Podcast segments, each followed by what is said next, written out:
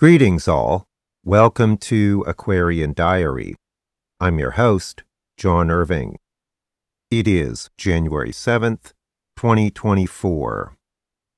I will be displaying some graphics on the screen. If that matters to you, you may prefer to watch this on YouTube. If you're not, I just want to comment on a topic that has really struck a nerve with me recently that I think is not receiving the kind of attention it deserves. And this has to do with the right wing attack on the leadership of Ivy League universities in America. Why does this bother me so much? Because to me, what's happening is extremely transparent. The right wing is using this as a means to undermine a lot of social progress that has occurred over the past few generations. Anybody who's been following right wing extremists or politics or culture wars in recent years knows exactly what motivates these people. They're not motivated by academic standards or rigor at all. It's about racism, misogyny, and xenophobia, and trying to normalize that or make it socially acceptable and what infuriates me so much about this is that it underscores, again, how incredibly naive many people on the left can be. And this includes the pundit class. They look at this as a technical exercise. Did Claudine Gay commit plagiarism or not? Yes or no? Without considering what is motivating this and what their agenda is. And in effect, what happens is that a portion of the commentariat effectively is enabling this to occur, which to me represents the thin edge of a very dangerous wedge and slippery slope. Because now what they will do, based on what they perceive as a success, is they will start going after all kinds of academics, professors, teachers, curriculum, etc., on a much larger scale, which has terrifying implications for academia, our culture, and our society. It brings to mind what happened to Al Franken, and I'm not condoning what he did, but the standards that were applied to him are in no way fairly applied to those on the other side of the political spectrum.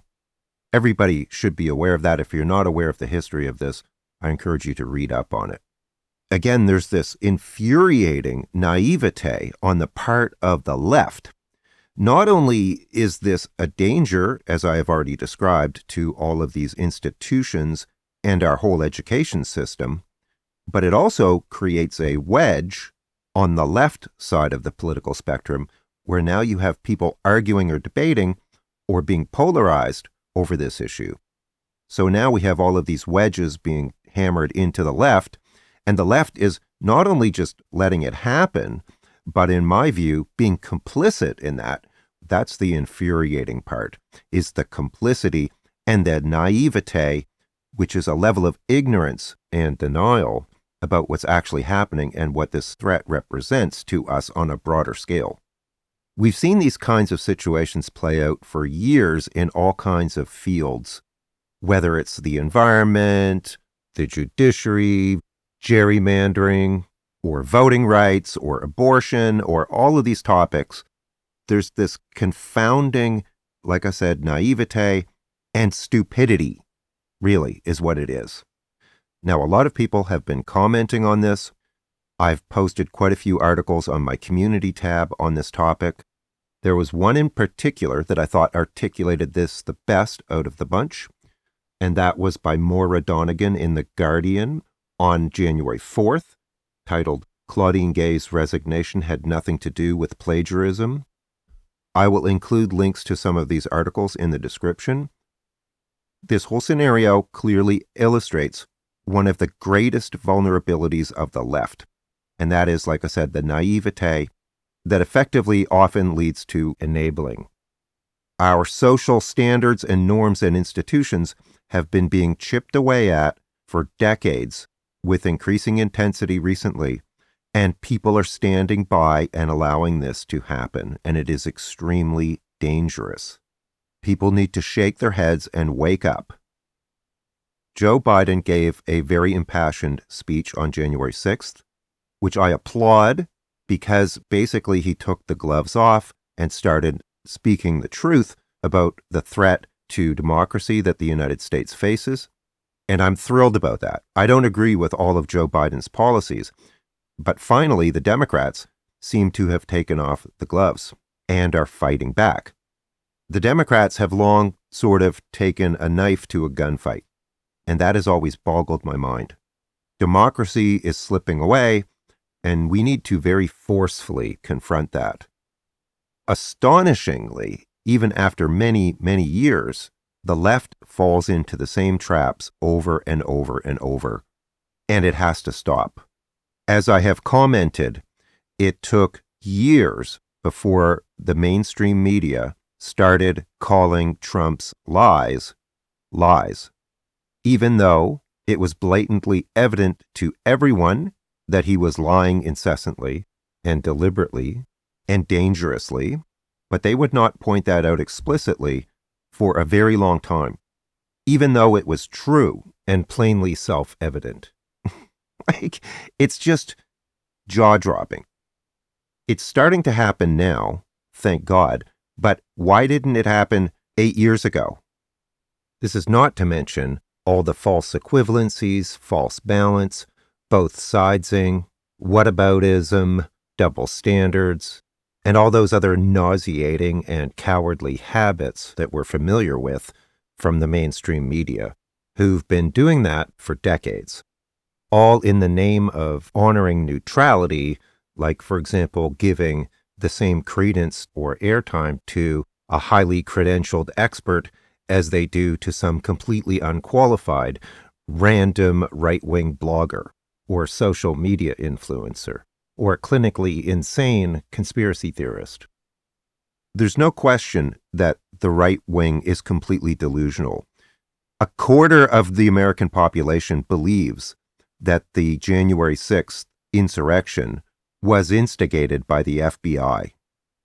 A quarter of the American population is completely out of touch with reality on just that one topic. Like, how can that be? It's just absurd. But the left is also delusional in the sense that they seem to be in denial about the nature of the threat that we are confronted with and the tactics that they overtly employ repeatedly. Anybody who has done any amount of reading on the extreme right playbook coupled with their actual actions and behavior should know exactly what their agenda is. In fact, now we know very explicitly what the agenda is because the plan for what's going to happen if Trump gets reelected is out on the table. Anybody can go read it. It's right there in black and white. It's it's not debatable. It's irrefutable. It amounts to a plan to install a fascistic, authoritarian, and theocratic dictatorship, which clearly and plainly contradicts core democratic principles and values. We don't need to speculate about this. It's black and white. It's like we're in a war, but people won't admit it. And that has to end. We need to stop being naive, stop playing into their hands, stop being complicit in allowing them to undermine and chip away at our institutions and our democratic principles and values and norms, rules and laws. And, as I argued in a recent episode, the adults need to step up and take control to avoid an absolute calamity. One of the things we can do is that when pundits, journalists, or commentators openly play into their hands and basically further their agenda, we can call them out for it and say, you need to stop doing this. You are part of the problem. On January 6th, there was new video released which shows the Capitol Hill insurrectionists trying to breach the House of Representatives. It's about eight minutes long. It's really disturbing.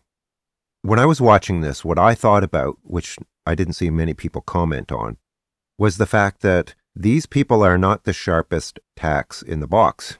They're not the brightest bulbs, if you know what I mean. Clearly, you can tell that.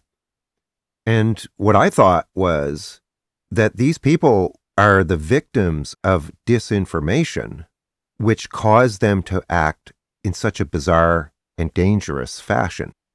And that the real perpetrators here are those that were promoting the misinformation that caused this to occur, but that they're not being held accountable. It would be the news networks, the politicians, the social media platforms, the blogs and right wing press. They are responsible for what happened here. Many of these people are just not that bright. It's really disturbing when you look at it from that perspective. Many of these people's lives have been completely ruined, and they should be suing the politicians and organizations that promoted propaganda and lies that instigated this. When something really sticks with me like this topic has, I know, I just know it's really important. The right wants to unwind all of the accomplishments that the left has made going back to the 1960s. And we are allowing them to do it, despite their blatant hypocrisy, despite the fact that we know what their true motives are, and despite the fact that we know what their agenda is, which is clearly illiberal and anti democratic, we need to stop enabling them. We need to put our foot down. We just need to stop it, or we are in big trouble. Even those who don't consider themselves to be on the left, but favor reason or are pro democracy, should consider this. Again, for more detail, check the episode description for other episodes or articles that are related or that I mentioned. And if you're interested in a reading with me, I'll put a link to that as well. I have a 20% off special on currently. Many sincere thanks to everyone who supports me, especially my YouTube members. Thank you very much. Take care, all the best, and I'll talk to you again soon. Bye for now.